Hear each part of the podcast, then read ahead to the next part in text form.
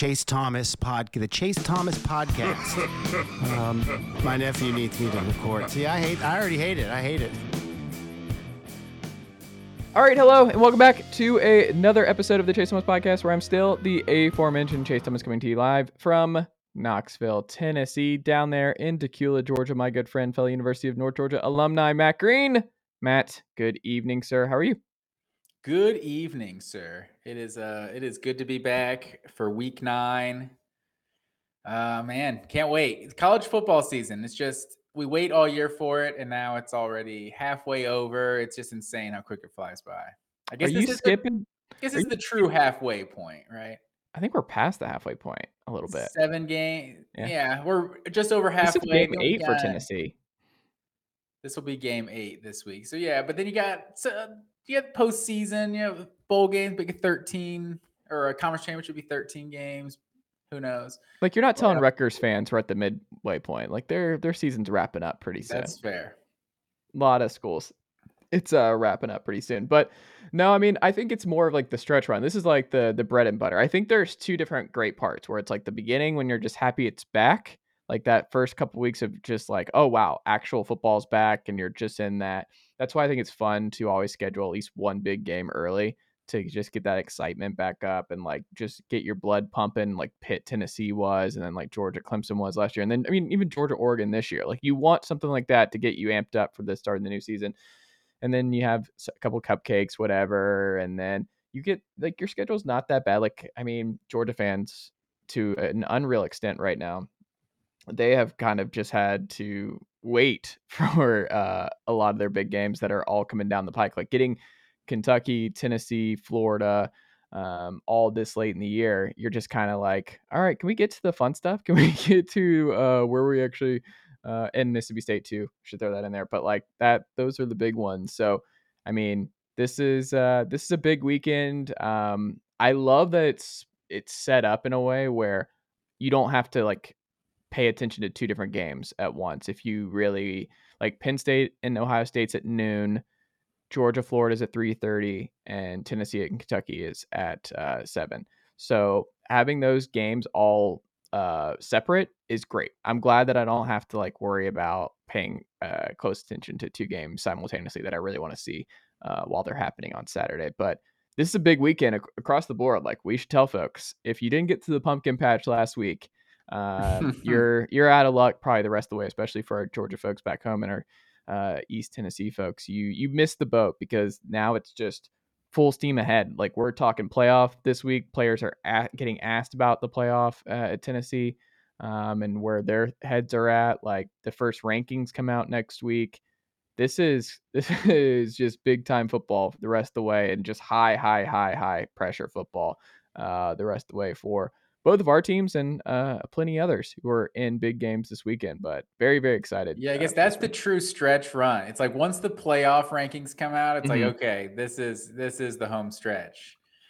Things are getting real now. Things are getting real. And the best part is it gets settled on the field. Like, a lot of this is going to get settled on the field, and we'll see who remains when the dust settles. But and as far as Georgia's schedule goes, it's like Florida's always kind of been that final like checkpoint of like, is the season going to be a success or a failure? You beat Florida, because then there's been years where Auburn's down, and it's like Florida's the last real. I mean, historically, Kentucky, you know, they're kind of a bottom feeder.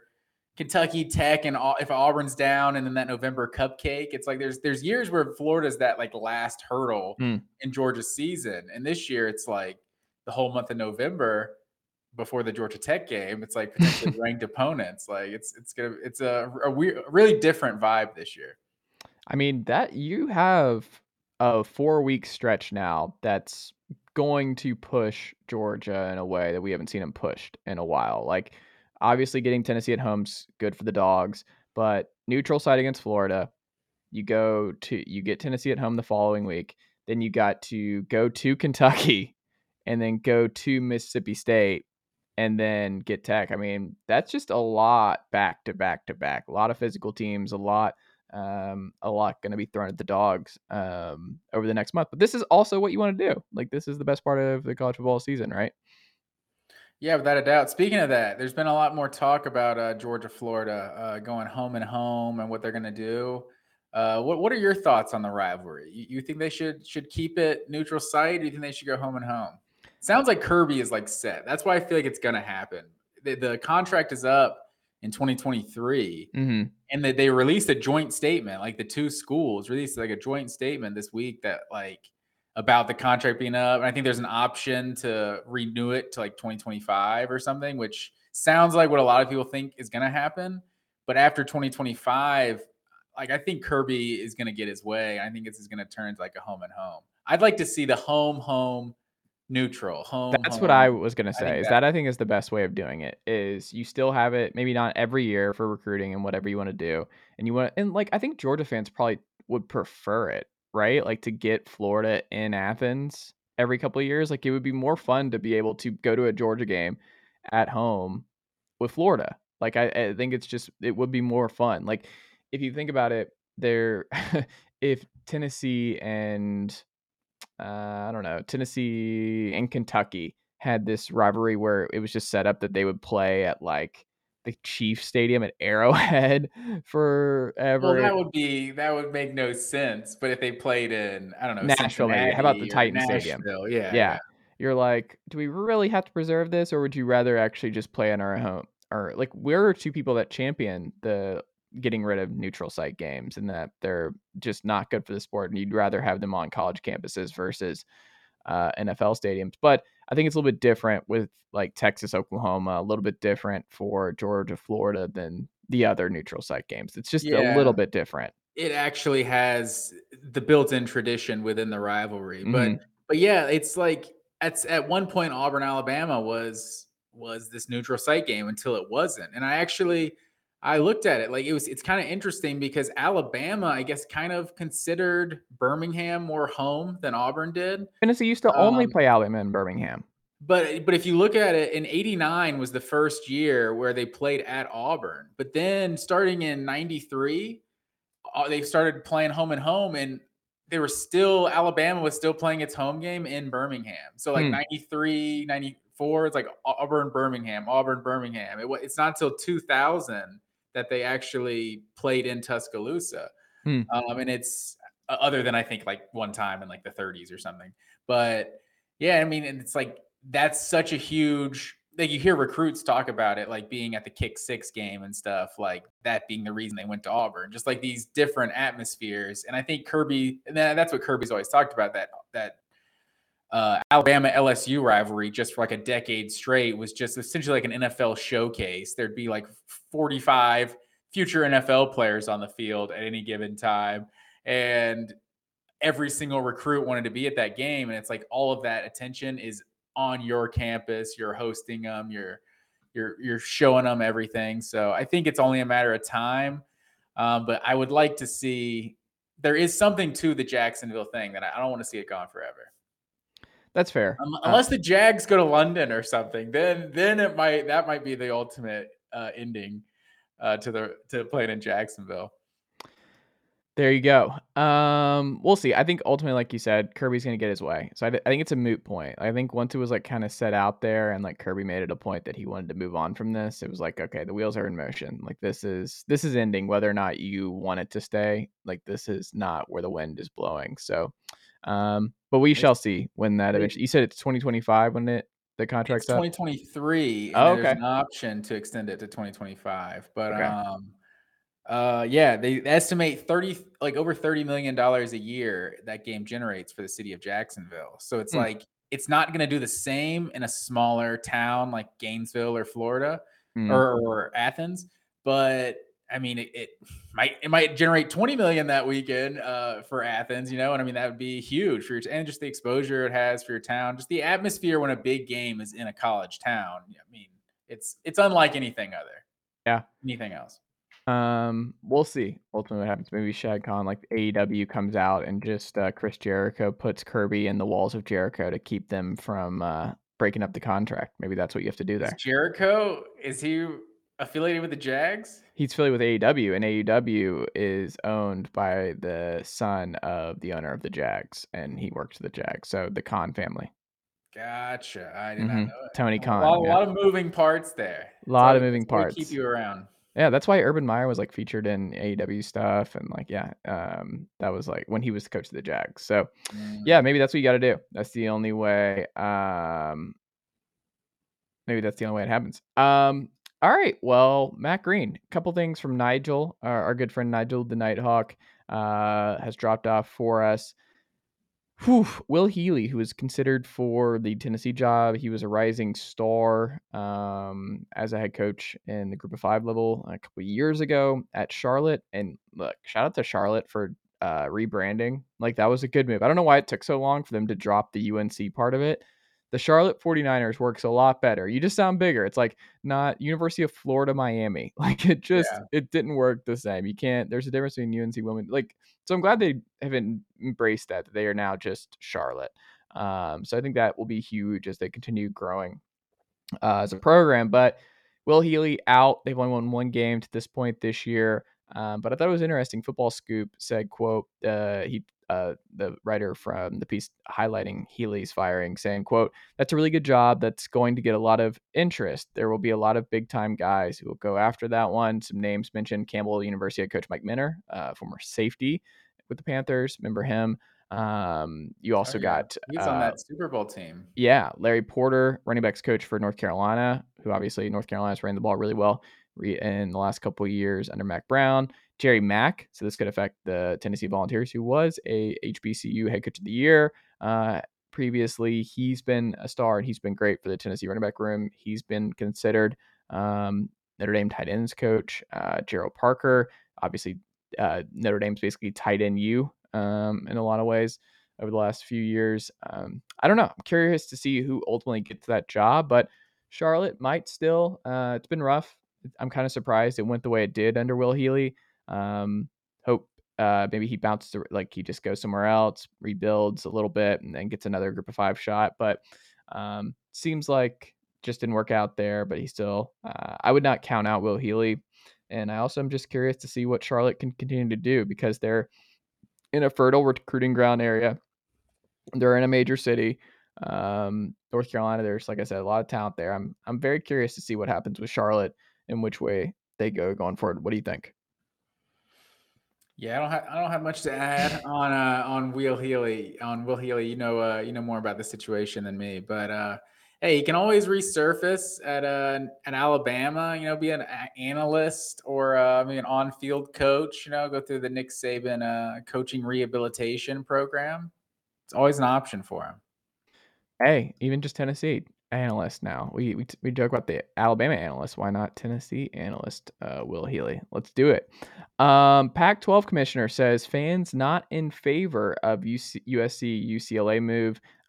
George Clivey, I don't know how to pronounce his last name. I have not heard it the same way pronounced. Either way, the Pac-12 commish talking to, I think he said like hundreds of fans of Pac-12 schools and coaches and whatever. Not a fan. Not surprising. Yeah, I'm not surprised to hear that most folks are like, yeah, this sucks. Why would we want the super conference moves? And yeah, it's got to be weird, because I'm imagining it's not any different for Sankey or any other commissioners around the sport. That, like, do you know of anyone who's in favor of all of these changes with conference realignment? Like, have you met someone personally, Matt, that's been in favor of it? No, not at all. It's, There's not one fan. It's like, it's one thing, honestly, a realistic Maryland fan. That's the only person, because they were like talking about having to cut sports entirely if they didn't go to the Big Ten and get more money. So it's like, obviously everyone's like understands the financial gain from doing something like this, but like, this isn't shocking at all. Like, regional rivalries are the lifeblood of not only college sports in general, but college football. Like, it's just, it's everything. And yeah, USC, UCLA, you can still play every year and do your thing, but like, you want to play Stanford, you want to play Cal, you want to play Oregon, Washington, like Arizona, Arizona State, like those are the teams around you. Like that's what the tradition, like that's the teams you've grown up playing, disliking, like all that sort of things. It's like, it's just totally tone deaf to just be like, no, we're going to play Iowa and Penn State now. It's like, it's so unrealistic. Like, especially when like today and age, when we're talking about, you know, environmental impact and, you know, trying to worry about those things, gas prices and all this stuff. And you're going to just travel across the country for like every single conference game, like in a football season. Like, it makes no sense, especially the other sports. Like, I still don't understand how it's going to work in the other sports. Like, USC playing a 20-game Big Ten basketball schedule and going to Rutgers on a Tuesday night. Like, I don't know. It's just, it's a terrible idea. Like, it felt like with the playoff, like, college football is driving all of this, right? Like, all the other sports just had to figure out whatever college football decides. It felt like the playoff, and even expanding it to 12, it was like that was going to, you know, kind of pump the brakes on everything. We didn't need to have these super conferences because now we can kind of split it up. Like, oh, you win your region, you go to the playoff. And, you know, a kind of like high school format where you know exactly the formula it takes for you to ultimately win the championship. But, yeah, I don't know. It feels like – and it's happening soon, right? Like, is it starting 2024? I think so, because I know Texas and Oklahoma aren't coming now until 2025, but I think that's the plan. But I still – this is what's so weird is I don't believe it's just going to be those two in 2024. It makes no sense for the travel. Like, I don't know how you're going to pull that off. I don't know how you're going to have these two California schools just travel all over the country for all these sports and not play any one regional. I don't see it. I don't see how that works. Yeah, it's like they're turning into like IMG or like Oak Hill Academy. They just play a national schedule and have no regional rivals or anything. It's just, it's weird. It's not like we saw the backyard brawl, Pittsburgh, West Virginia, not playing it for a few years. Like, that rivalry, even though we're like, yeah, Pittsburgh, West Virginia, whatever, is that a rivalry? I don't know. Is it? I've never heard about it. You know, on a national level, a lot of people might not know about it. But it's like the people in that area, it meant a whole lot to. Like, I was honestly kind of surprised once Tennessee came to Pittsburgh, like a week or two later. It was like, oh wow, they're not getting up nearly as much for this Tennessee game as they did West Virginia. Or that might say something about how many West Virginia fans were there too. But yeah, it's the regional rivalries is just what make college football, and getting rid of that, it's just, I don't know. It's a bad idea. I feel like something is going to happen to intervene before they actually join the Big Ten, but who knows? We shall see. I think a lot is still to be decided, but we'll learn, I think, a lot more when the TV deals come out in the coming, it might be coming days, depending on the reporting you're reading, what that's going to look like. And the fact that expansion is now mentioned for the Pac-12, like, I don't know who they expand with. Like, I don't know. Like, is it Boise? It would just be all the lesser schools, right? Yeah. Like, that are respectable. San Diego State's probably a lot. San Diego State's and Fresno and Boise State, like Colorado State or something like that. Like, I don't know. It's a bad look. It's not going to seem real to me until I see a conference game of Penn State, USC. And it's just like, what are we doing right now? I guess, I guess we see that in the Rose Bowl, right? But seeing USC play in Minnesota or something, you're like, what is going on right now? Yeah. Well, we shall see, Matt Green. Still a lot of time. Aggies, 3 players suspended indefinitely, 3 freshmen. That it's happened. Behind the scenes, you had a couple players suspended early on this year as well. So there's been issues brewing behind the scenes in College Station. Just another rough season for the Aggies. It's just getting worse. And only one of those guys who was suspended has been, I should say, like, somewhat consistent player for them. But, man, I am so curious to see what happens this winter with College Station. Like, is there a mass exodus from all of these guys from that class? That would be wild, because this is like that's the doomsday scenario. I think if you're an Aggie fan, it's just, man, they could absolutely all leave in bulk and leave as a group. And I mean, look, Does Walter Nolan, or should Walter Nolan make his way back to Tennessee based on what he's seen from the Vols? Absolutely. Should he do it? Yeah, no brainer. But outside of that, we'll see what happens with Stewart and everybody else. But I don't know. A horrible season continues to get worse, both on the field and off for the Aggies. Yeah, I mean, I wouldn't rule that out, honestly. Like at this point, like if you would have told me Jimbo was going to be legitimately like fired type hot seat. And I guess we still don't know that he's actually, we don't know that the seat is that hot from within. Right. But man, if they miss a bowl game, it's like, I think that's the only way that like the firing stuff starts to seem real at that point. And then I think this is what needs to happen. There has to be like an actual, like guys leaving the program. Like you said, a mass exodus of like, all these recruits that came in are dissatisfied with whatever their role is or whatever the case may be. Like if the culture starts to go sour, like you saw Jim McElwain, right? Win the SEC East, each of his first 2 years at Florida, one bad season and he was gone. Not because of the one bad season, but because everyone in the program hated him, right? Mm. So it's if the off the field stuff Jimbo starts to lose, then I don't know. The hot seat talk seems more real by the day, honestly. I think it's real. And I think you don't go bowling. You win 5 games or less. I think there is a real possibility he's gone. I think if they don't make the bowl, if they don't get 6, I think he's out. I don't see how you spin that. I think that's just rock bottom. And I think, I don't know. I don't think you can do that. Sumlin wasn't out here doing that. Yeah. And like I said before the season, like if they didn't go 10-2 this year, you know, they went 8-4. It's like you just signed the number one class in the country. Like you went 8-4. Like relax. You know, it's not your best season, but like the talent is there and you guys are building something serious. But you miss a bowl game. It's just like, I don't know. Everything's reevaluated at that point. It's just we see these college football schedules. Like, yeah, who they played Miami at a conference, but they didn't really play like a juggernaut schedule at a conference. A lot of these college football schedules have a solid 3, maybe even 4 built-in wins at a conference. And to not make a bowl game is pretty bad. For sure. Matt Green, our weekend pick 'em. It's time for another just catch-up moment before we make our week. What is this? Week 9? Week 9, sir. Oof. Week 9 pick, sir. So what? Where do we stand right now?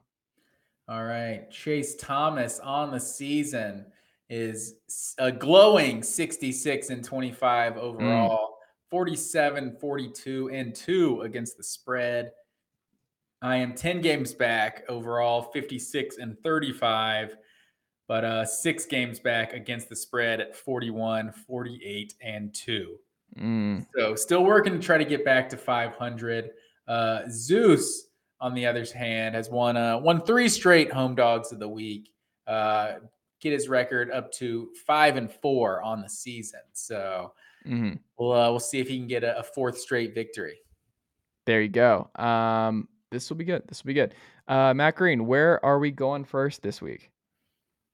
We're gonna start off in dark mode, as they are calling it this week, up on Rocky Top, the Kentucky Wildcats, 12.5-point road dog to the Tennessee Volunteers. And I look at this one, had some Kentucky fans in my mentions this week. You know, when I said Kentucky was struggling to run the ball, because I can't remember who it was, 24/7. Tennessee 24/7 sports guy. Can't remember his name. Wes Rucker. There you go. He said something about, you know, how can you not run up tempo when you got a first round quarterback like this? And I feel like it's just hyping up a like you hype up your opponent to when you wanted to make him look better when you beat him. You know what I mean? Like, oh yeah, this guy, he's real tough. One of the strongest guys I've ever seen. So when you beat him, you know, you look that much better. That's how the Will Levis talk feels from Tennessee people this week. It's like, you know, this guy's first round quarterback. It's like, we all know Will Levis isn't a first round quarterback. I don't care what Mel Kiper says. We all see with our eyes how good he is on Saturdays. he's fine. He's not a first rounder, but there's multiple ways to have a good offense. You don't have to just run up tempo. This Tennessee thing they're doing, it's obviously been super successful, but you can also run the ball, play ball control, have a good offense, be balanced running and passing. And that's what Kentucky typically does. And they are one of the better running teams in the SEC over the last 5-6 years. But this year, they're just not that. They're, I think, 11th in the conference in rushing so far this year.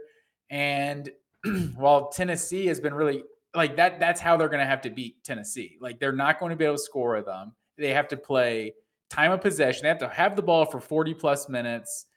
And even playing Tennessee, that doesn't mean you're going to beat Tennessee with these quick strike offense they have, but you're going to have to run the ball. Keep the Tennessee offense off the field. Their defense has been really good. That's the one thing Kentucky does, I think, have a legitimate like edge here, is their defense is has been one of the best in the SEC this year, but they haven't been what they typically want to be running the football. Like, they've been better since Chris Rodriguez has been back, but I just don't think they're going to be able to hang with like a Wake Forest Army type game, right? Where one team just scores in 30 seconds and the other has the ball for 8 minutes. Like, that's the strategy, I feel like, Kentucky, but I don't see it happening. Kentucky hasn't run the ball well, and Tennessee's been good against the run this year. So I'm going to take Tennessee to win and cover. They could be looking ahead to that big matchup with Georgia next week, but I think the black unis, the environment, that'll keep this one exciting. I don't think they'll overlook Kentucky. Yeah, I don't think so either. I think they're, and you mentioned getting the ball for 40 minutes. Like, Bama had the ball for 37 and a half. In the 52-49 win for the Vols. Vols only had it for 22 minutes and scored 52 points. Like, ball control is nice and all, but there's nothing more deflating than having like a 12-play, just beautiful drive by Kentucky, like a beautiful one. Like, they just really ran it down Tennessee's throat. They had a couple big chunk plays, and then literally the second play from scrimmage, Tennessee just bombs it to Jalen Hyde over the top, and you're right back on the field. I think it's just more arduous for teams to win consistently the way Kentucky plays. I think a lot more has to go their way than Tennessee's way, where Kentucky falling down 3 scores is far more of a disaster situation than Tennessee falling down 3 scores with the way they play. You just have to win a certain way if you're going to be Kentucky. And like, obviously, Will Levis is banged up. He's missed games this year.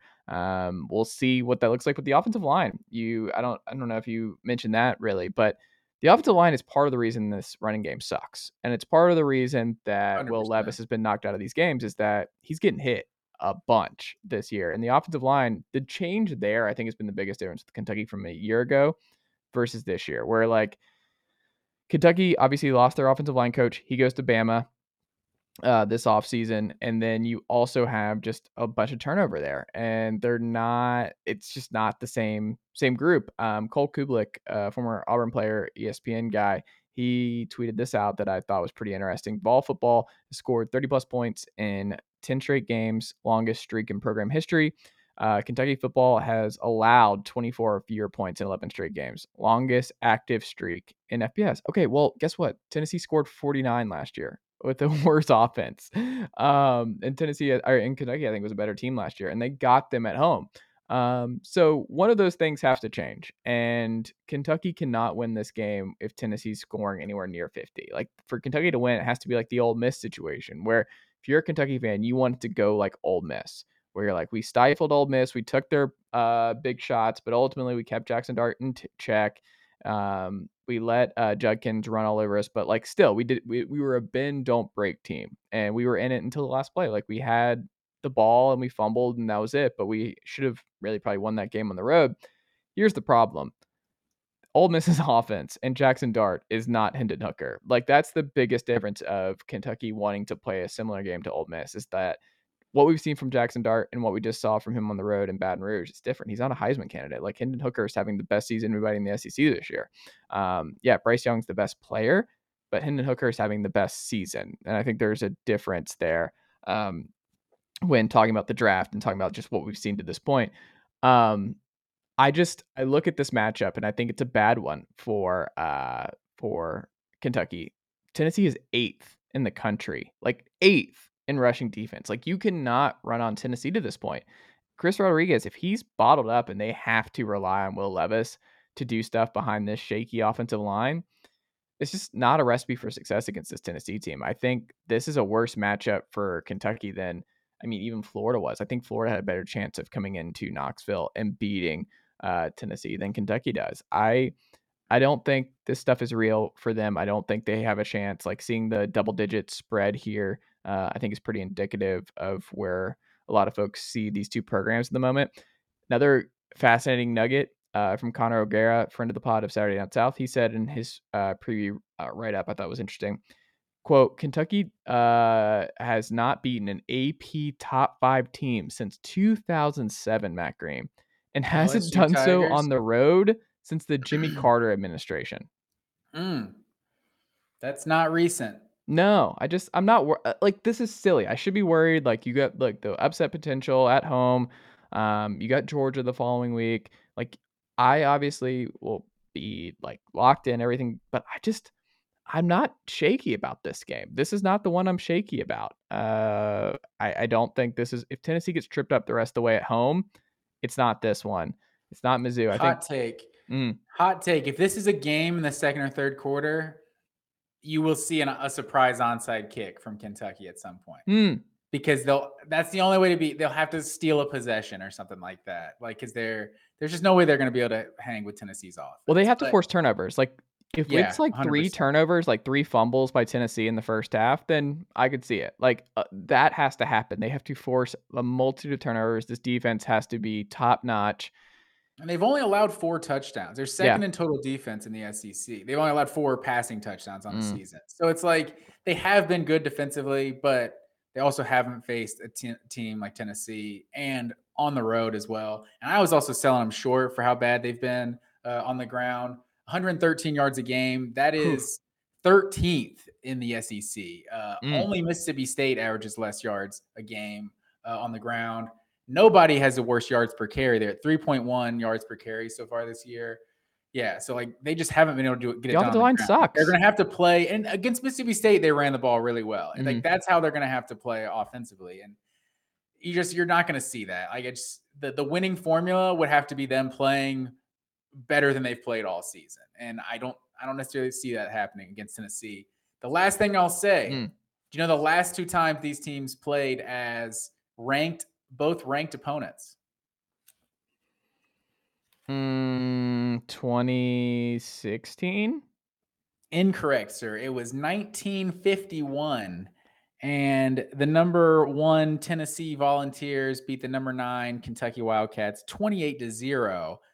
Do you also know what happened? Say that again. What was the original question? The last 2 times they were ranked playing each other. They were not. Wait, were they both not even ranked last year? That's wild. Man. Yeah.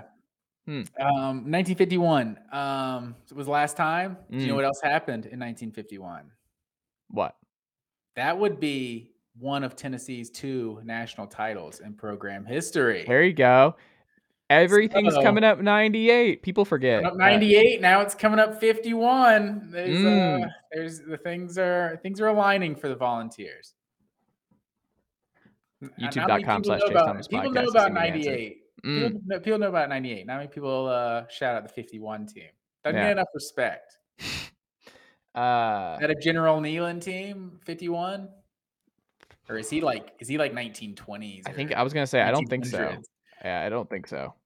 Yeah, I would have my doubts. I don't think it was General Neyland. Yeah, General Neyland died in 1962. That? Okay. Yeah, 1952. Oh, 1952 is his last year. Okay, so that was him. Okay. Second to last year. He was 173-31. Not bad. Good. Not bad at all. He counts 4 championships though. 38, 40, 50, and 51. No, is that right? Yeah. College football, you never know. When you get that far back, like, it's just, yeah. Alabama claims stuff that some folks disagree that they should be claiming. Yeah, and the College Football Hall of Fame, I remember, claims a different year than Georgia claims. Like, they had like 1927 and 1980 at the time, and the only 2 in the stadium are 1940. 1942 and 1980, and now 2021, obviously. But their only loss that year was at Mississippi State. Fun fact. But yeah, so 51, who knows? Last time they played a ranked Kentucky team when they were ranked, also won a national championship. So would Georgia fans be salty if Tennessee really did do the LSU thing this year? I mean, yeah, Georgia fans don't want Tennessee to win a national championship. What kind of question is that? But like salty, like really upset. Like you had to rise and wait, and then Heupel comes in year two and just immediately wins a national title. Would that be? That would be tough. Like, what would it be worse? I don't think I would care about that as much, because it's like Kirby year two was an overtime, a busted coverage away from a national championship year two. So they also had the quick rise. It obviously took them longer to win the actual national championship. But I think it's more of just from a competitive balance standpoint. It's like, okay, Tennessee just won a national championship. Like that's another, elite program within like a 6-7 hour radius of Athens, Georgia, like that. And that's why, like, when Clemson and Alabama were facing each other years ago, I remember I was one of the few Georgia fans rooting for Alabama. I'm like, we're already recruiting against Alabama every year. I don't want another team an hour up the road from Atlanta to win a national championship. So yeah, so Clemson, Tennessee, Georgia, Alabama, Auburn, all in that like six hour radius or so of Athens. Well, obviously I'm going to go Vols win and cover for this one. But I think if you play this game 100 times, Tennessee wins big 98 times out of 100. But a couple times, like it is spooky season, Matt Green. Yeah. Wearing the black and orange. You love the black helmets though, right? You're in on the new dark mode uniforms, right? Yeah, I like these. I mean, I'm not crazy about them because Tennessee, because, I'm a stickler for teams that don't have black in their color scheme, rocking black. I feel like, and Tennessee specifically had the smoky gray thing going for them. Like they didn't necessarily need the second one, but they look good. Like I can't hate on them. I thought the ones last year looked so dumb with the white helmets. You said it was a supply issue. Yes. I don't care. It's not an excuse. It was a bad uniform. But same uniforms with a black helmet, they'll definitely look tight. There you go. Hope Kentucky doesn't rock like some all white with like the chrome silver helmets like they do sometimes. Like I like the chrome Kentucky helmets. I hope you don't like those? Teams are a little recognized. No, I hate the chrome helmets. I hate like everyone's chrome helmets. I don't think there's one team that looks good with them. TCU has some good ones. I'm trying to think who else has chrome. It's not my thing. I would choose like the Michigan State, like the matte, like the flat coloring, but before I'd go with the chrome. That's not my thing. Kentucky just needs to rock some basic blue, white, blue. I don't like when both teams on the field are unrecognizable. I got Kentucky in white and gray, Tennessee in black. It's just, I need. Are they wearing white and gray? No, I'm just saying. Like they probably announced it. I'm gonna look. I think that's what they wore versus Georgia last year. It was just like all white with those. Yeah, I remember that. Chrome silver helmets. But no, Kentucky. I just they could have good uniforms, and I feel like every week they rock like some combination that I'm like they just look stupid. But if they rock just some basic blue and white, I feel like they'd look better than they did. They're trying too hard with their uniforms. That's what it is. Yeah, they haven't announced it. They're not leaning into it like Tennessee does. So I don't know what they're wearing this week. Matt Green, where are we going next? All right, let's keep it moving. We are going to Ohio State and Penn State. The Buckeyes are a 16.5-point favorite on the road. And I have a question for you. Has anyone milked one good season more than 2016 Penn State and James Franklin? That is the only time that they ever made the Big Ten championship. It's the only time they've beaten Ohio State in the last decade. It's like they play Ohio State tough. So it's like this App State reputation. App State made me eat my words because they pulled off another upset this year. But it's like there's this reputation like, oh, Ohio State goes into Happy Valley. It's dangerous. It's like they've lost one time. Like It's kind of crazy to me how this reputation is kind of developed. But with that said, all of the games have typically been close in this rivalry. So the last four since James Franklin got there at Penn State, Ohio State is 3-1, but it's by an average margin of 4.5 points a game. So like I think you got to go back to like 2015 or 2014 or one of those two for a spread or a margin as big as 16.5 in this game period. So there is something about Penn State that I feel like they're going to play Ohio State close, especially if Ohio State plays the way they did against Iowa in the first half last week. Like Iowa was playing they might have been playing against like 20 players. Honestly, they were playing against themselves and Ohio State in the first half of that game. Like they turned the ball over 3 times, and Ohio State only managed like 19 points, I think, because they had the pick 6 to make it 26. But the offense only scored 19 points, being gifted like 30, 40-yard fields for most of the first half. C.J. Stroud looked a little off, like just uncharacteristically missing kind of open throws and things like that. That said, they still scored 50 against Iowa. So obviously, I feel like they kind of ran it up in the fourth quarter, but that's another conversation. But if they don't just like come out crisp and just making plays like they did last week against Iowa, like Penn State will hang around and like they'll make this a 4-quarter game. With that said, I think Ohio State will win this game, but I don't see them winning it by 16.5. So give me Penn State against the spread, but Ohio State to win it. It's interesting. You just don't like James Franklin. James Franklin, though, he's won 11 games 3 times since he's been there. Still a chance to do that this year. They're 6-1. Still a path to them getting there.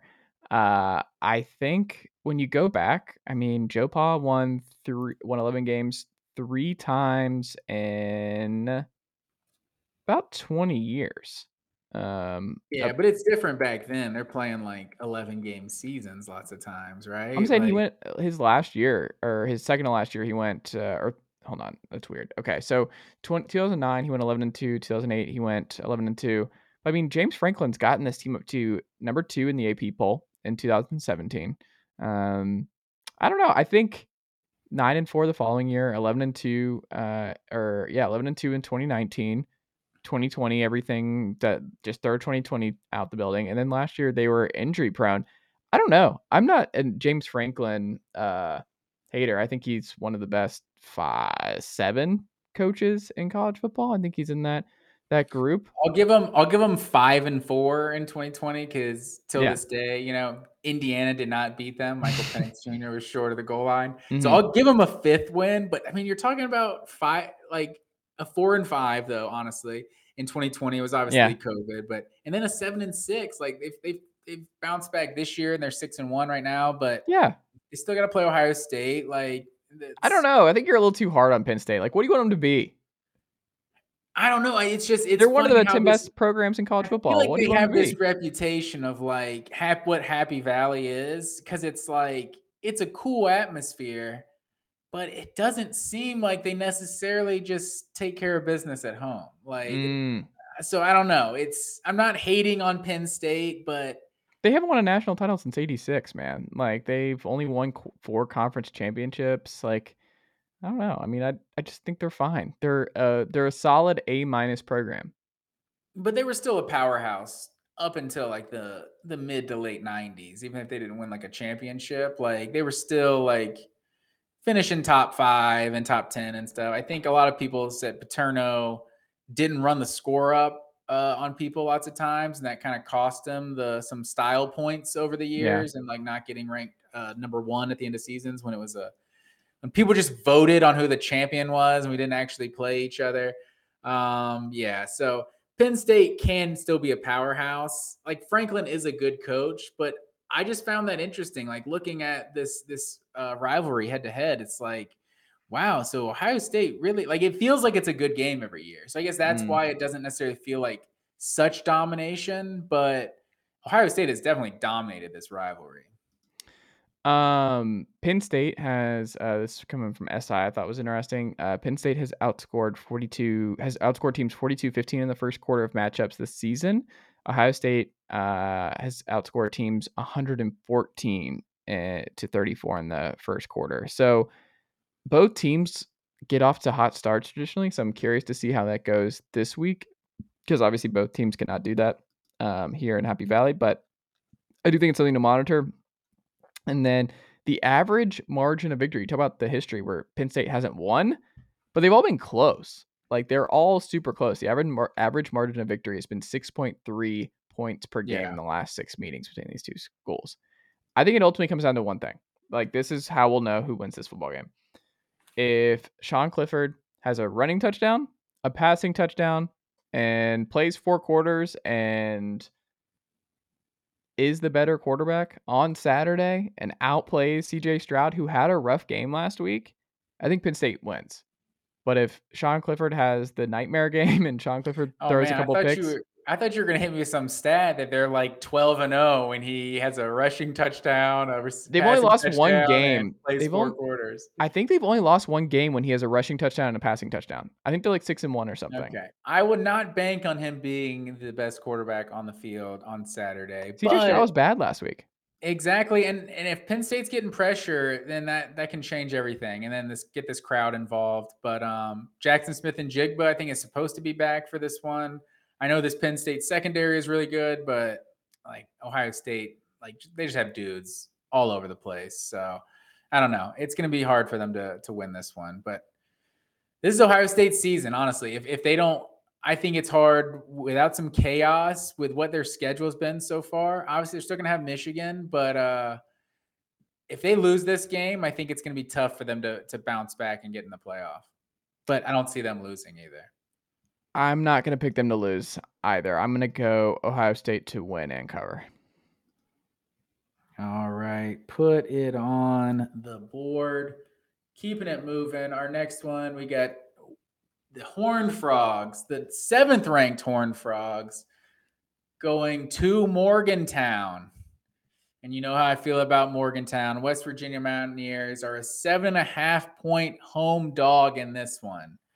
So I racked my brain on this one. You know, I went back and forth. The Mountaineers are dangerous, but you can't ignore this defense. Giving up 33.7 points per game, 118th in the country, and that sounds bad, right? Mm-hmm. But if you take out some of those cupcake games, those non-conference games, in Big 12 play this year, they're allowing 45 points per game. Kansas State, TCU just scored 38 on Kansas State last week. They're number one scoring defense in the Big 12. They might score 90 on West Virginia, honestly. This TCU offense, I'm still betting on Max Duggan. I know crazy things seem to happen in Morgantown. Inexplicable things seem to happen in Morgantown, but I just can't see them slowing down this TCU offense enough to hang with them. So give me the Horned Frogs to go on the road, win, and cover. Oof. Yeah, this was tough. West Virginia, obviously a big win this past week, big upset win. And West Virginia then getting killed by Texas Tech, I think this following week, right? Wasn't that last week?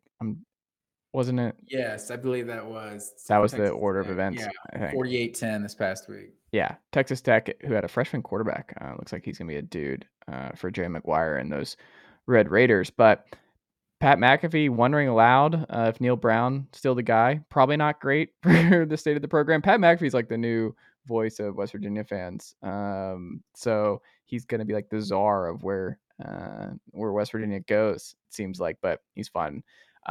6 picks for JT Daniels this year. Not efficient JT Daniels. He's been only like reckless. What, 10 touchdowns? Yeah, so he's been a little reckless with the ball. Both teams give up a lot of yards to the air. West Virginia starting running back Mathis will not be available for this game. Another thing about JT, 4 picks in his last 2 games, completing about 60% of his passes. I just don't like that matchup. I don't know. I just don't trust this offense, and I don't trust what I've seen to this point from the Mountaineers to get this done against a great TCU team. And I think this TCU defense is going to cause some problems for JT and company. So I think JT's going to throw a couple more picks in this one. But something else to monitor, West Virginia's kicker, 11 for 11 this year. So if it does come down to 3.5 point spread, or they're right there, and West Virginia has an opportunity to win late with the field goal, they have a kicker for it. So keep that in mind if it it comes down to it. But no, I'm going to go TCU to win and cover. All right, put it on the board. Our next one, we got Notre Dame going on the road to Syracuse. Syracuse is a 2.5 point favorite in this one. A little surprising, just with how much better they've been than Notre Dame so far this year.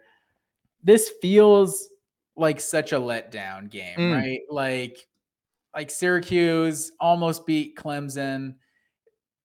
By all intents and purposes, it's like a good performance, right? Like Syracuse has like basically zero respect nationally as a football program. To take Clemson to the wire like that in Death Valley, it's basically like, it's, you know, no such thing as moral victories, but it's kind of a moral victory. It feels like Notre Dame will be a letdown. But I just look at this, Notre Dame team, and they're just so uninspiring. Like, what are they? 82nd ranked offense in the country. Like, this Syracuse defense is just really solid. And I think at home, I don't see them losing this one. So I'm going back and forth.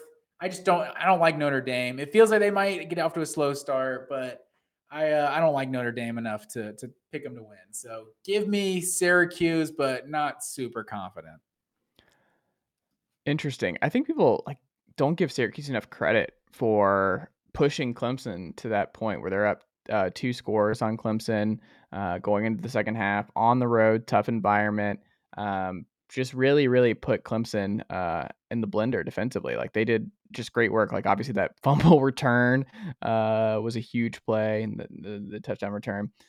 Syracuse, I thought, showed out, and that was with Sean Tucker really not being a factor for the Orangemen. But I think getting back home is big for them. I think Syracuse is fine. I think they've actually kind of proved who they are, and they're a really good football team, and one of the 25 best teams in the country right now. And Notre Dame is not. Notre Dame is 99th in long scrimmage plays, which is not good. 70th in yards per attempt, not good.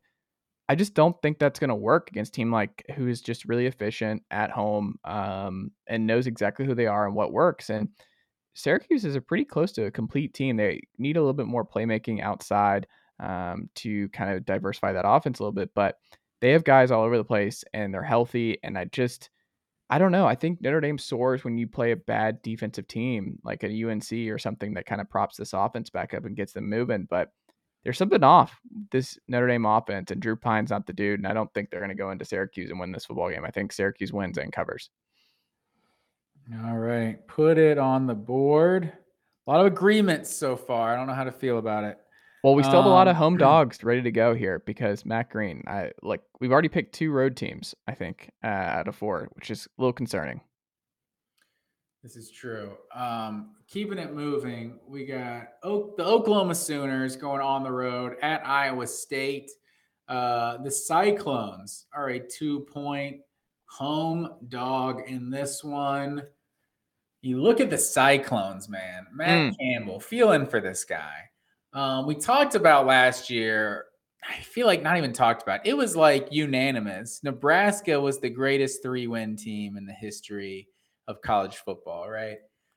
They may not have won any games, but they were in every game they played.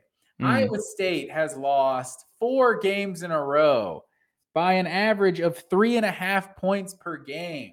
7 points to Baylor, 3 points at Kansas, 1 point Kansas State, 3 points at Texas. They're right there, and they're right now they're last in the conference, averaging 16 points per game in conference play, worst in the entire Big 12.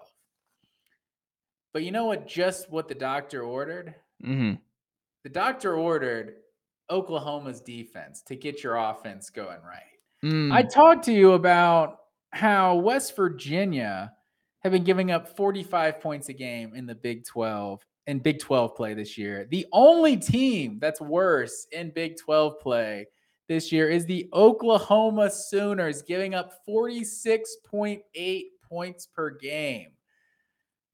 Getting absolutely torched by everybody they play. So Iowa State, 4 in a row. They're too close to lose 5 in a row. This Oklahoma defense can't stop anybody. Give me the Cyclones to win and cover. Pull the upset. Home dog. This isn't the official home dog, but this is a home dog that I'm picking. Interesting. You're back on the Matt Campbell bandwagon, Matt Green. Oklahoma is 78. I'm probably just fading Brent Venables in the Oklahoma team more than anything. You're giving him the Brian Harsin treatment. That's what you're doing. I mean, I haven't seen him stop anybody. So Iowa State hasn't scored on anybody. Something's got to give. We'll see. Ohio. Oklahoma is 78-7-2 all time in this series. Eric Gray, old Tennessee friend, has been awesome of late for the Sooners. So that's a big part of why I'm leaning Sooners here. He had a big game against KU a week ago, but I think it's going to be interesting. This game will come down to Eric Gray versus the Cyclones run defense, which has been fantastic all season long. They have the best run defense in the conference. On the flip side, Oklahoma can't stop the run, one of the worst in the conference, and the Clones get both two big running backs back for this one.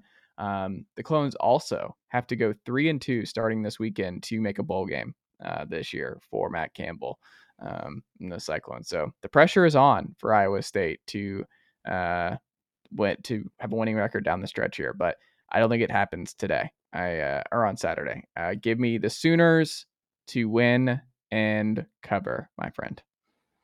All right. Lock it in. Another road team. I don't like it. I don't like how my picks are unfolding this week.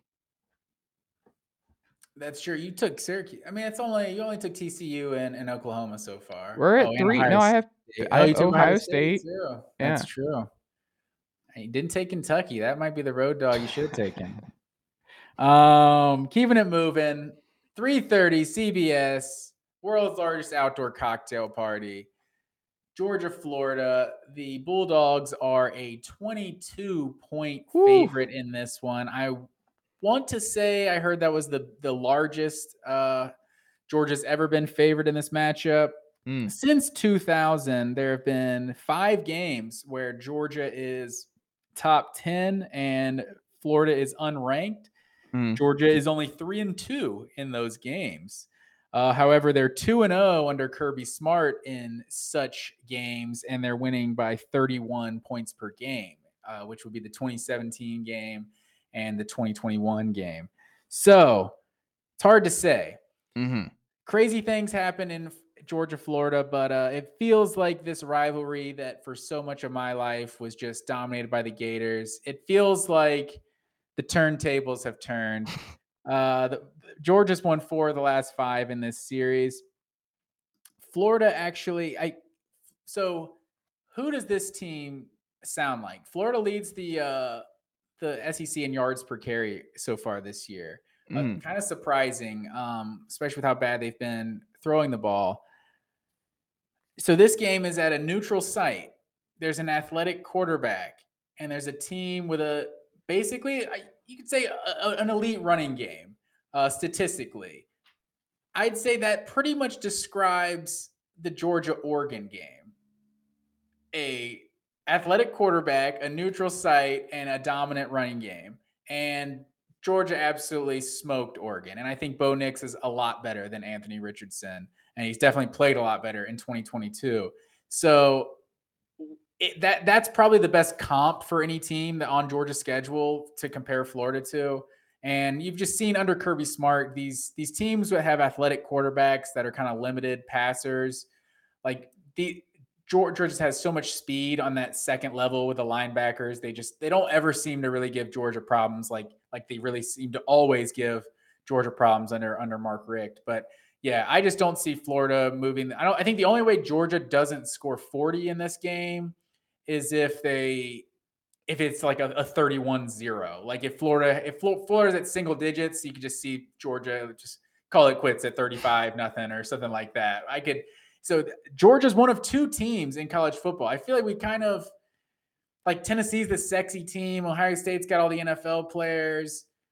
Bama is Bama. I feel like Georgia's kind of being overlooked. There's only two teams in college football this year that are in the top 10 in points per game offensively and points allowed defensively, and that's Georgia and Michigan. So Georgia's scoring, averaging 42 points per game this year. Their offense has been really explosive. Stetson Bennett, only 7 touchdowns, but he's taking care of the ball, completing 70% of his passes. This Florida defense has not stopped anybody. I think they're either last or second to last in pass defense and run defense. I think Georgia's gonna take care of business. Probably like a 42-7 kind of thing. I think this one might get ugly. Definitely a possibility for that one. I think it's weird that Georgia's last in the SEC in sacks. I don't know why that is. Only 7 sacks this year for the Dogs. Especially because their pass defense has been really good, but not creating as. I mean, they have gotten some pressure, but not getting the sacks, and obviously part of you see with the defensive line that just left for the NFL, it's hard to bounce back. And Jalen Carter is another one that's been out that could be healthy and could return for this one. Dan Jackson also out for the year, right? Safety.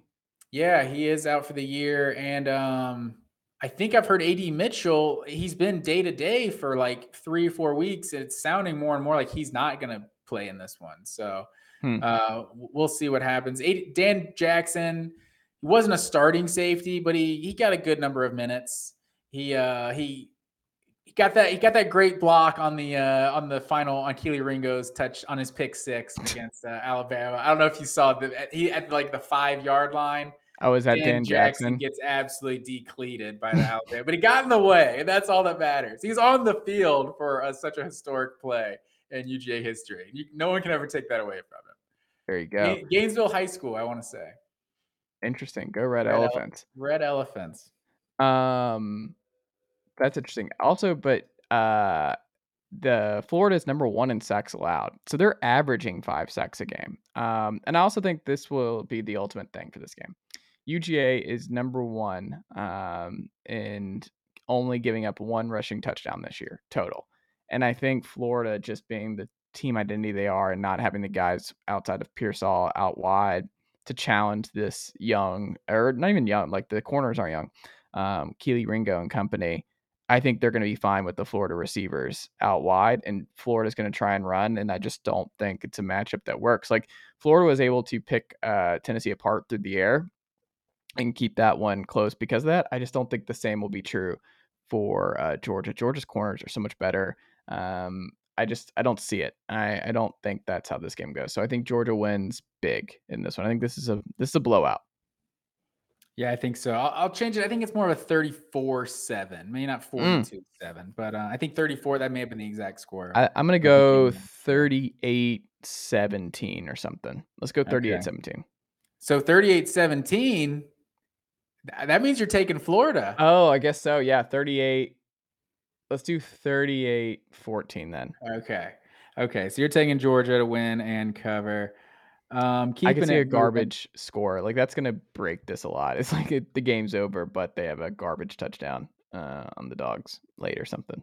Which is basically exactly what happened in 2017 and 2021. And I think that's the one thing, because you've heard people talk this week, certain Georgia players, about like previous players talking about the importance of the rivalry. And I think it was Chris Smith that said like Kirby Smart was the one that told him the importance of this rivalry. Like Kirby Smart, like this is like, as much as like Alabama's kind of becoming Georgia's biggest rival or whatever. And obviously Georgia and Florida aren't in the same position as programs right now. We went through way too many bad years in Jacksonville for this to not be the number 1 rival. And so Georgia just will never overlook that. And I think because those other two teams just barely missed shutting out Florida, I think you're definitely going to see Georgia, Kirby and the gang try to keep it on in the fourth quarter if they can and finally get a shutout in this series. I like it. Where are we going next, Matt Green? Keeping it moving. Oklahoma State at Kansas State in the Little Apple. The Wildcats are a 1-point favorite in this one. Oklahoma State just can't get any respect, man. They're they're ranked higher, and they're just consistently not favored. Texas, now Kansas State.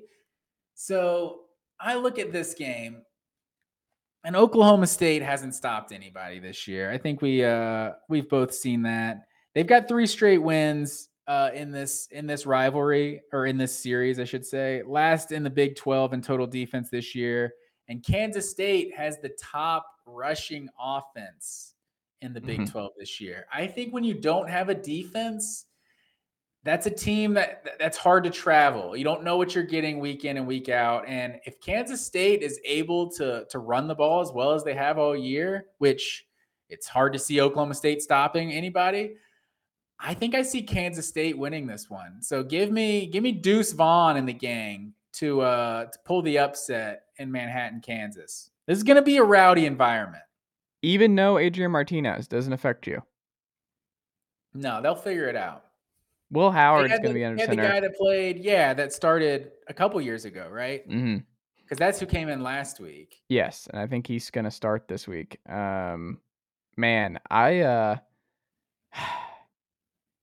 It's interesting. He had a good game against TCU, right? Like 13 to 20, 225, rush for 31. I don't know. This is probably the most difficult one to figure out, because you're like, Oklahoma State comes from behind. Because remember, they were trailing late. They had to have a 14-0 shutout over the Longhorns to sneak that one out. But that was at home. Like you said, rowdy atmosphere in the Little Apple. Oklahoma State, number 8 in rush defense in the Big 12, and Deuce Vaughn and company like to run the football. Oklahoma State, number 1 in scoring offense, though, in the conference. K-State, number 10. I'm still just going with my gut with the offense. I'm riding with the team with the offense, with the more ways to beat you. I'm not a believer in the Will Howard sweepstakes here. I don't think he can get it done. So give me the Pokes to win and cover. All right, lock it in. Our next one, going down to the ACC, we got Wake Forest at Louisville, the 10th ranked Demon Deacons of Wake Forest. Easy for me to say. Louisville is a 4.5-point home dog in this one. And I look at Wake Forest, right? I went in the Wayback Machine for this one. Mm-hmm. They are 6-9 all time when they are ranked in the top 15.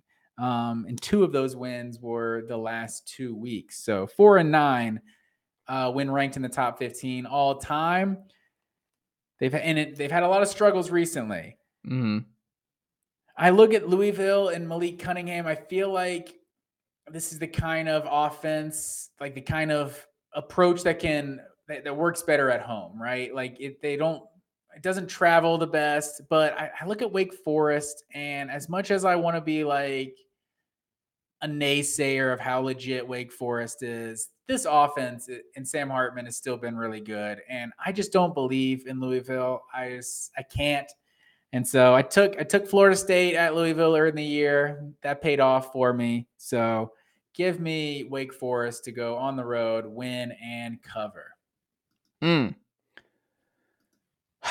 Wake, you know what Wake falls into? They're top 10 in scoring offense once again, Matt Green. Remember, they were one of the 10-win teams from a season ago who were in the top 10 in scoring. Tennessee be the only team in the Power 5 not to win 10 games and finish in the top 10 in scoring. Wake Forest is on their way there. They don't commit any penalties. Like I was going through it. Like they're one of the best teams in the country and not committing any penalties. So that's a big one. Louisville does commit a lot of penalties. 6 TDs, 7 picks for Malik Cunningham this year. Just not the kind of year you were expecting for a guy who, I mean, a lot of buzz. He's been there for a really long time. This is one of the biggest games of his Louisville career. I don't know. I just Wake 25 TDs, 3 picks. Their defense is solid. I don't know. I think Wake is going to coast here the rest of the way. I think they figured a lot of stuff out, and I think Louisville, I'm not buying a little bit of recent optimism with that program. I'm going to go Wake to win and cover. if someone told you preseason that 7 games in, Malik Cunningham and Anthony Richardson would have like almost identical stats, what would you think? Do you think they were both like dark horse Heisman candidates, or that they're both not very good? I'm not sure which direction I would have gone with that, but yeah, neither has been very good this year. No, they have not. It's unfortunate, but I don't know. I think this is it for Scott Satterfield at Louisville. It could be indeed. Keeping it moving, the Fighting Illini. He might be a name to watch, by the way, for the Charlotte job, being a former App State coach. I wonder if he gets in the mix, if he gets fired. Anyway, continue. Illinois goes on the road at Nebraska. The Cornhuskers are a 7.5-point home dog in this one. Is this where I'm going to go the home dog of the week? Not so fast, Mike. Illinois, I caught you there. Shout out to Lee Corso. I don't want to take your bit. Illinois is, I think, like the third-ranked rushing offense in the Big Ten this year, but I want to say Chase Brown leads the nation in rushing, if I'm not mistaken. But Nebraska is getting absolutely torched week in and week out on the ground. This just feels like a vintage Brett Bielema, Wisconsin team. Run the ball, play defense, holding opponents to 8.9 points per game. Nebraska's given up 31 a game. Like, Illinois is going to just – they're going to break the will of Nebraska. They are just going to run all over them. Give me the Illini. Go on the road. Win and cover. The Illini, we keep betting against them. Keep betting against the Illini to this point. Man, like, they're just really, really good. Mark Whipple, their OC of Nebraska, said, quote, "They shorten the game. Their running back is a really good player, which helps their defense. Red zone, they're very opportunistic, and they are good on third down. They run well on the back end, and they take care of third downs and hold on to the ball. We have to be really good on third down. They can rush the passer, and they can play the run well. Brett Bielema has done a good job. I've known him for a long time." Basically, he just said they're good at everything. Like, I read that quote and I'm like, okay, so they're good at every phase of football. This is what you just outlined here. Like, what? Like, that whole quote was him just outlining one by one all the great things that are integral to being a great college football team, and just football team in general. Illinois, #2 rush defense nationally. Nebraska loves to run the football. I don't trust Casey Thompson through the air. They're 38th in passing offense. No, I think this is a bad matchup, even at home, for the Huskers. I could see this being close. What's the line again? I want to say 7.5. Yeah. Give me Illinois to win, but Nebraska to cover. Put it on the board. Keeping it moving to the SEC. We got the Arkansas Razorbacks going on the road to the Auburn Tigers. Auburn is a 3.5-point favorite in this one. Oh, you're skipping A&M.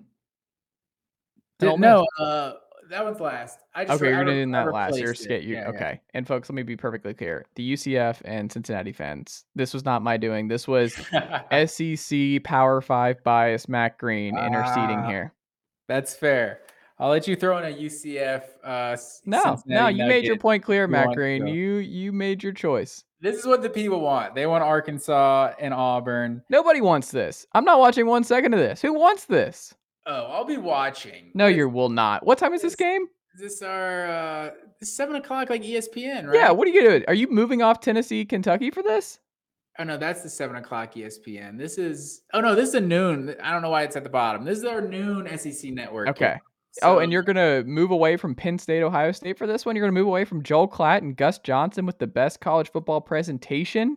You're moving off? I'll keep it on my flashback. I'll keep it on my radar. Incredible. I cannot believe you're watching 1 second of this football game. Absolute slop. With that said, the Auburn Tigers have won 6 straight over the Arkansas Razorbacks. And frankly, hasn't been close. Average margin of victory of 29 points per game over this 6-game winning streak for Auburn. However, as bad as Arkansas has been against the pass this year, Auburn has been equally as bad at passing offense this year. So it's like, I don't feel like they're going to be able to exploit Arkansas's biggest weakness.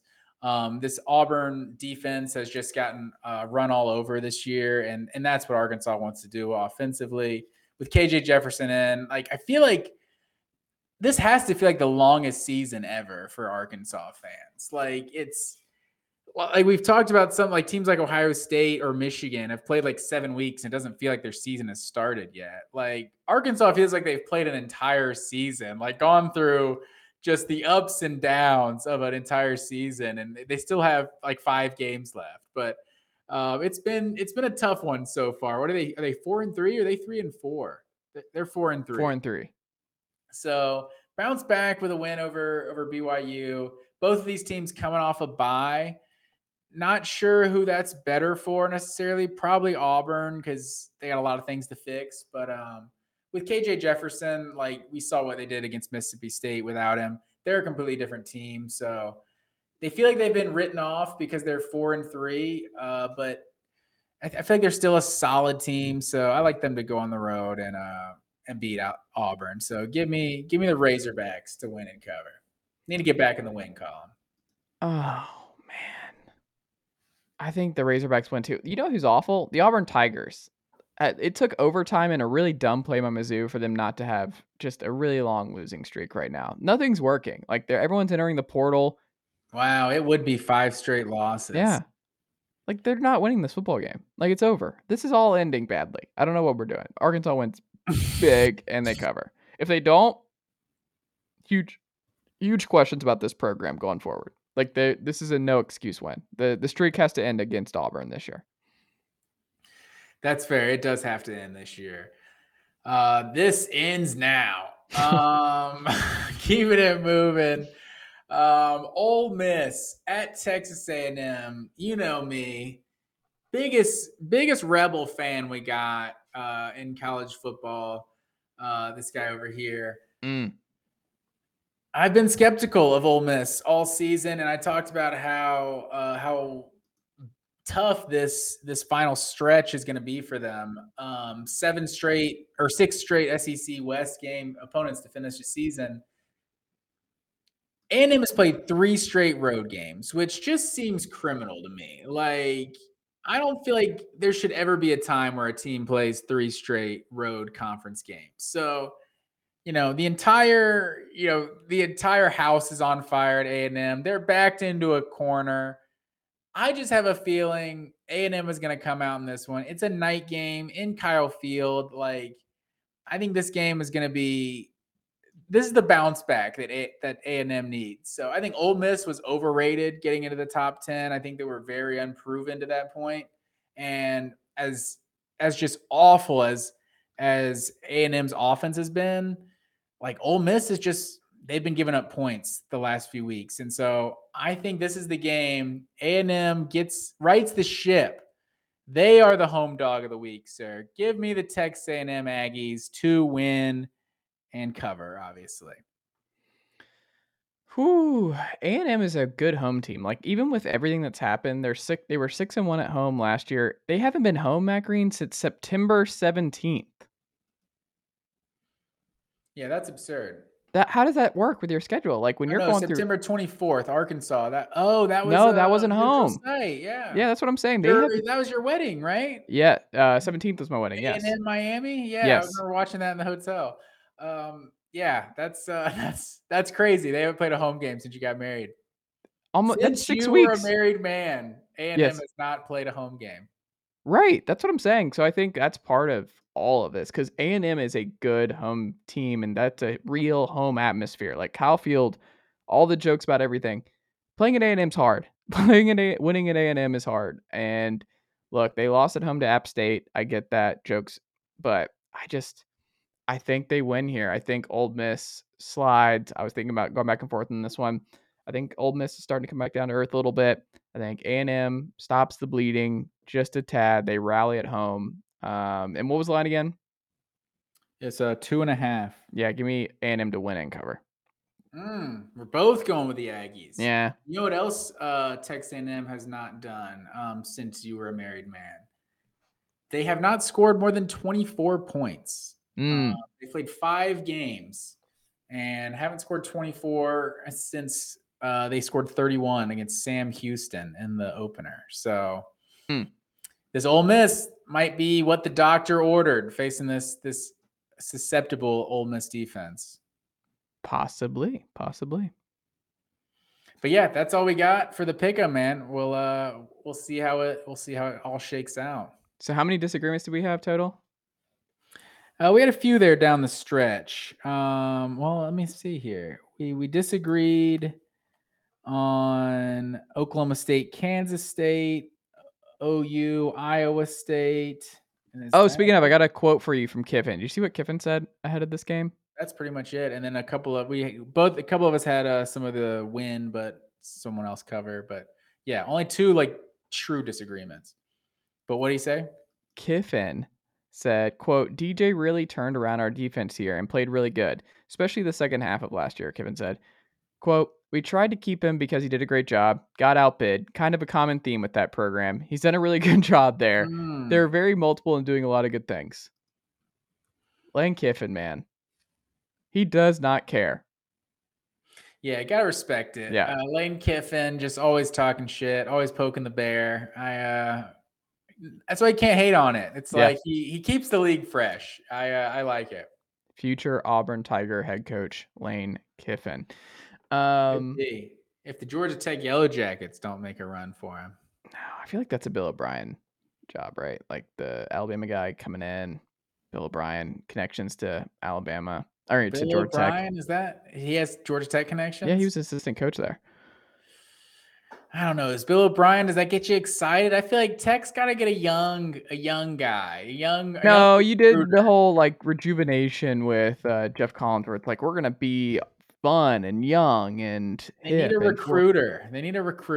Bill O'Brien does not. He recruited well at Penn State. How long did he last at Penn State? So he was at Georgia Tech, by the way, from 1995 to 2002. Oh, okay. Mm-hmm.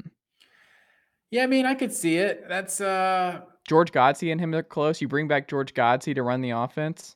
OC George Godsey. George Godsey, great memory for Reggie Ball, QB coach. Reggie Ball, George Godsey's provided some great memories for Georgia fans. But yeah, I mean, I can't really rule out anybody for Georgia Tech because I don't really know what their ballpark is. I don't know who's really interested in that job, who sees a high ceiling at that job. I really have no clue. It's an ACC job in the middle of the Southeast, a Power 5 job in the middle, right in the heart of the Southeast. On paper, it's got a lot of things going for it, but with some football history. But I don't know. It's been a while. There you go. Matt Green, that's all I've got, sir. How about you give a UCF Cincinnati pick? UCF +1. What do you say at home? I think UCF wins and covers. I think this is Cincinnati's 63rd in the country on third down. UCF is number 1 in long rushing plays, but also Cincinnati number 2 in limiting long scrimmage plays. So the defense has not been.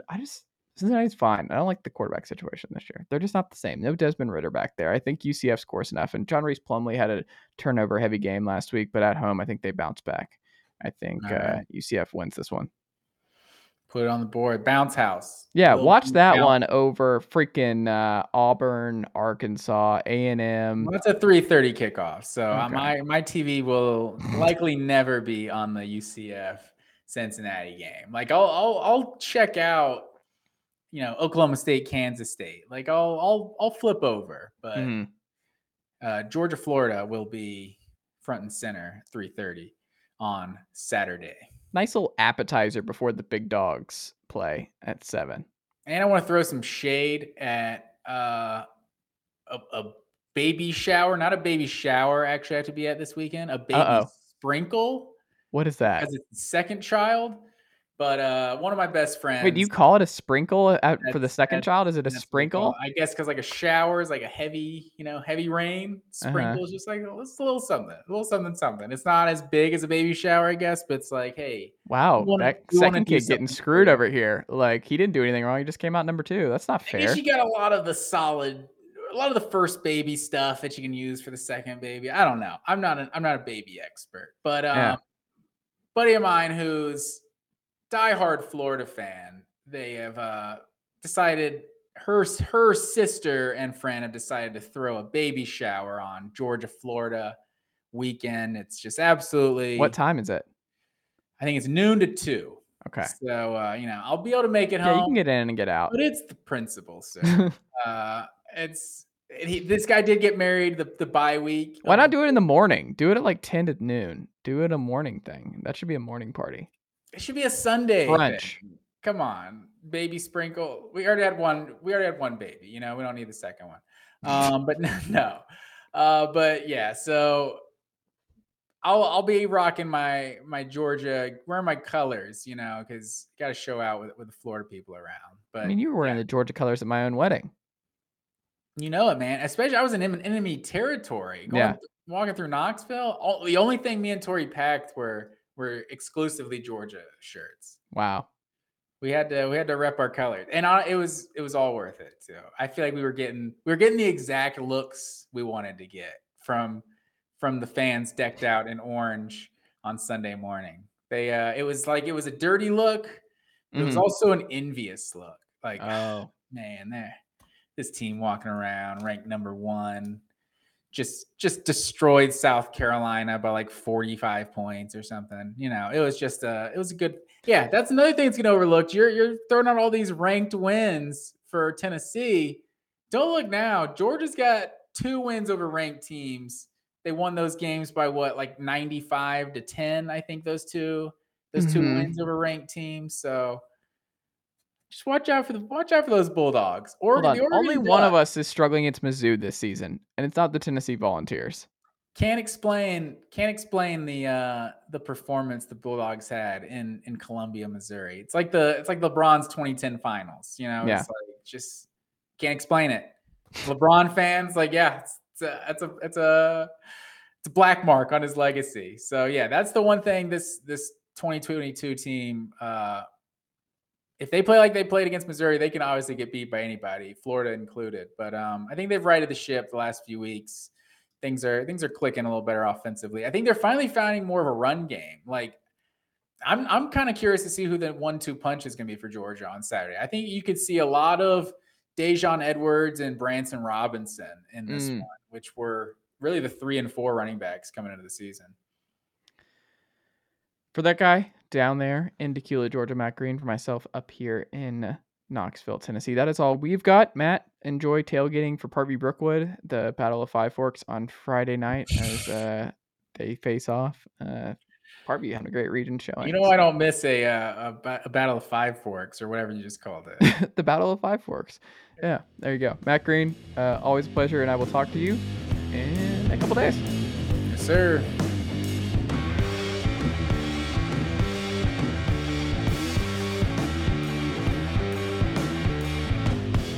Nicely done, nephew. Chase Thomas Podcast. Hell yeah.